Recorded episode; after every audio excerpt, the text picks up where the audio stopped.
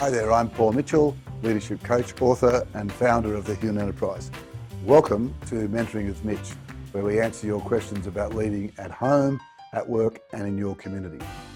And today's question is an interesting one. My boss, who's been with the company for many years, has been constantly putting me down and finding things to criticise me and rarely praise my achievements. That's, that's sad. He often speaks down to me and points out issues that he's not raised before in meetings in front of other colleagues. Ugh. When I have a conflict of some sort with others, he never takes my side to support me. I end up doing most of the work and he takes a lot of the credit of mine, and upper management is not even aware of this due to the reporting structure. I don't want to speak bad about him to my boss.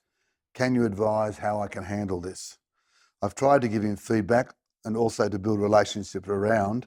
And it feels more like I try, it feels like the more I try, the more toxic it gets.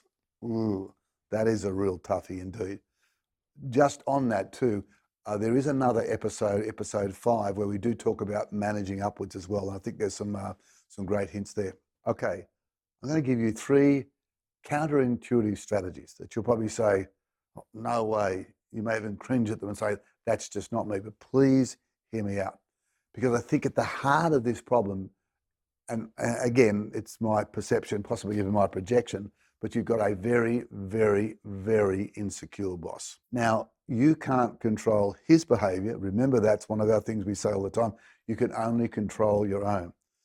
And I love the words of Gandhi that they've been massaged a bit over the years, but basically what he said was be the change you wish to see in the world. Now, if this manager has a very, very fragile ego that needs to be nourished, believe it or not, I'm going to ask you to nourish it. Now, you might say, well, why would I do that? Well, you've tried a lot of other things and they're not working, so we have to try something different. What did Einstein say? Um, insanity is doing the same thing over and over again and expecting a different result. So here's the three counterintuitive strategies I suggest. You talk about how he doesn't support you in, in meetings support him. Over the top, let's call him Bob. Great idea, Bob. Hey, let's go to board with Bob. Thanks for sharing that, Bob. Whoa, counterintuitive. Next one is you said that he doesn't give you any credit, uh, any recognition. Recognize him and appreciate him. Hey, Bob, that was a great meeting the way you conducted that meeting. That's the recognition part for what he did and then appreciate. And you know what, Bob? I love your focus. I love how you were assertive and bringing the meeting to task just, just incredible. And the third and final strategy, where you talk about that he doesn't recognize that you're your ideas, just recognize every one of his ideas in a one-on-one or a meeting. Hey, great idea, Bob. Love the way you're coming up with all these ideas. Now, this this might sound well. This is ridiculous. This is the very thing that he should be doing to me. I know he should be doing it to you, but he is not doing it to you. And there's a big difference between the should and the is. So take control here. Just try this. Please try it. I'd love to hear from you and let me know how you go. Remember, be the change you wish to see in the world.